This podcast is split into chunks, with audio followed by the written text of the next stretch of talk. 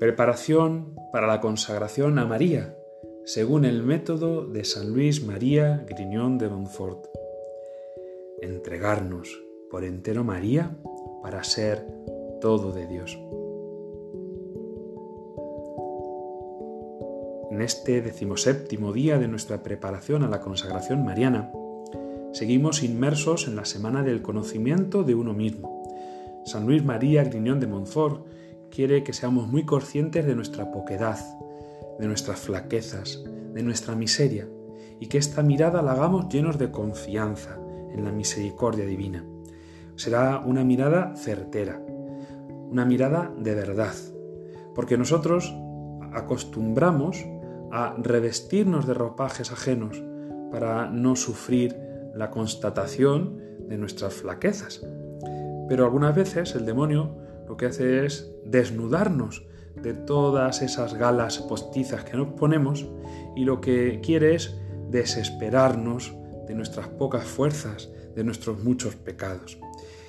En esto, como en tantas cosas, la virtud está en el medio. Debemos ser muy conscientes de nuestra miserable condición, pero a la vez debemos estar llenos de confianza en que Dios es capaz de obrar los prodigios de su misericordia en medio de nosotros. Como le decía a los pastorcitos de Fátima, los corazones de Jesús y María tienen designios de misericordia sobre vosotros. Pues así podemos decir también nosotros las palabras del ángel de Fátima. Los corazones de Jesús y María tienen designios de misericordia sobre nosotros. En nuestra miseria, el Señor quiere poner nuestro corazón. Para hacernos conscientes de esta miseria, el santo nos invita hoy a meditar en el capítulo 24 del libro primero de la imitación de Cristo, un fragmento. Dice así. Mira el fin de todas las cosas, y de qué suerte estarás delante de aquel juez justísimo, al cual no hay cosa encubierta, ni se amansa con dádivas, ni admite excusa, sino que juzgará justísimamente. Oh ignorante y miserable pecador, ¿qué responderás a Dios, que sabe todas tus maldades, tú que temes a veces el rostro de un hombre airado? ¿Por qué no te previenes para el día del juicio, cuando no habrá quien defienda ni ruegue por otro, sino que cada uno tendrá bastante que hacer por sí? Ciertamente, pensar en que un día, no sabemos cuándo, pero no tardará mucho, tendremos que darle cuenta de nuestra vida a Dios, nos servirá para que toda nuestra vida esté encaminada a cumplir su voluntad. Nosotros tendemos a justificarnos, es decir, a hacernos justos. Nos disculpamos por nuestra debilidad, por nuestra ignorancia, nos excusamos porque lo hace la mayoría, porque tampoco es tan grave, y eso delante de Dios no tendrá ningún valor, ni se amansa con dádivas, ni admite excusas, sino que juzgará justísimamente. Ojalá y nos acostumbráramos a juzgarnos a nosotros justamente, es decir, a reconocernos en verdad sin ponernos paños calientes, llamar al pecado pecado, llamar a la debilidad debilidad, llamar a la miseria miseria, y así podremos recibir el manto de misericordia que cubre todos nuestros pecados. Más aún, no solo los cubre, sino que nos sana y crea en nosotros un corazón nuevo, esa misericordia que es capaz de crear nuevas todas las cosas. Eh, a eso es lo que, a lo que tendemos. Y eso es lo que queremos. Sí, prevenirnos pidiéndole al Señor que cree en nosotros un corazón nuevo. Estaremos rezando seguramente estos días, no solo el Santo Rosario, sino también al Espíritu Santo.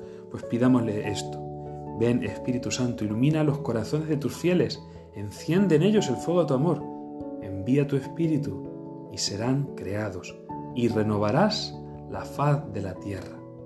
Que el Señor renueve nuestro corazón, es lo que ardientemente deseamos en esta preparación a la consagración mariana, que el Señor nos renueve, porque nosotros nos vemos tan faltos de fuerzas, que si no es la Reina del Cielo la que en nosotros obra y dispone, ¿quién lo hará? ¿Cómo lo haremos? Por eso queremos ser esclavos, por eso queremos estar a su servicio, por eso queremos vivir dependientes de ella. San Luis María Grignon de Montfort nos pone otro texto más para nuestra consideración en este día decimoséptimo, y es en el capítulo 16 del Evangelio de San Lucas, los versículos del 1 al 8. Dice así, Jesús contó también esto a sus discípulos. Había un hombre rico que tenía un mayordomo, y fueron a decirle que estaba malgastando sus bienes. El amo lo llamó y le dijo, ¿Qué es esto que me dicen de ti? Dame cuenta de tu trabajo, porque ya no puedes seguir siendo mi mayordomo. El mayordomo se puso a pensar, ¿qué voy a hacer ahora que mi amo no me deja, me deja sin trabajo? No tengo fuerzas para trabajar la tierra y me da vergüenza pedir limosna. Ya sé lo que voy a hacer, para tener quienes me reciban en sus casas cuando me quede sin trabajo. Llamó entonces, uno por uno, a los que le debían a su amo. Al primero le preguntó, ¿cuánto le debes a mi amo? Le contestó, le debo cien barriles de aceite. El mayordomo le dijo, aquí está tu vale, siéntate enseguida y haz otro por cincuenta solamente.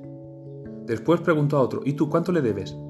Este le contestó, cien medidas de trigo. Le dijo, aquí está tu vale, haz otro por ochenta solamente.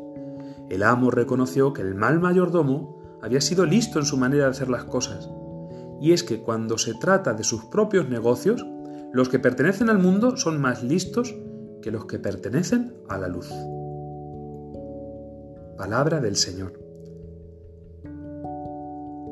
La moraleja de esta parábola no es que seamos malversadores de fondos, de bienes, que seamos corruptos, sino que si nos interesa tanto los bienes de la tierra, cuánto más nos deben interesar los del cielo. Al mal administrador no le importó hacer otra chapuza más, defraudar un poco más con tal de ganarse algunas amistades, amistades toda vez falsas y muy poco fiables, porque ¿quién iba a contratar a un administrador que engaña al administrado? No, pero esa astucia de salvar los bienes materiales es el celo que nosotros tenemos que tener para salvar nuestra alma, también usando de los bienes materiales en obras de caridad y de misericordia. ¿De qué nos valdrán muchas de, las, de los bienes que vamos a dejar aquí a la hora de nuestra muerte más nos, más nos valdría haberlos empleado en obras de caridad o dejarlos a la hora de nuestra muerte para los pobres y los más necesitados. Pero no esperemos a la muerte para hacer buenas obras, hagámoslas ahora, que es cuando tendrán mérito abundante. Pidámosle a la Virgen Santísima que nos conceda un corazón nuevo para vivir ocupados de lo verdaderamente importante, de salvar nuestras almas. Se lo pedimos a la Virgen Santísima. Sálvame, Virgen María, sálvame, óyeme, te imploro con fe, mi corazón en ti confía. Virgen María, sálvame. Ave María Purísima, sin pecado concebida.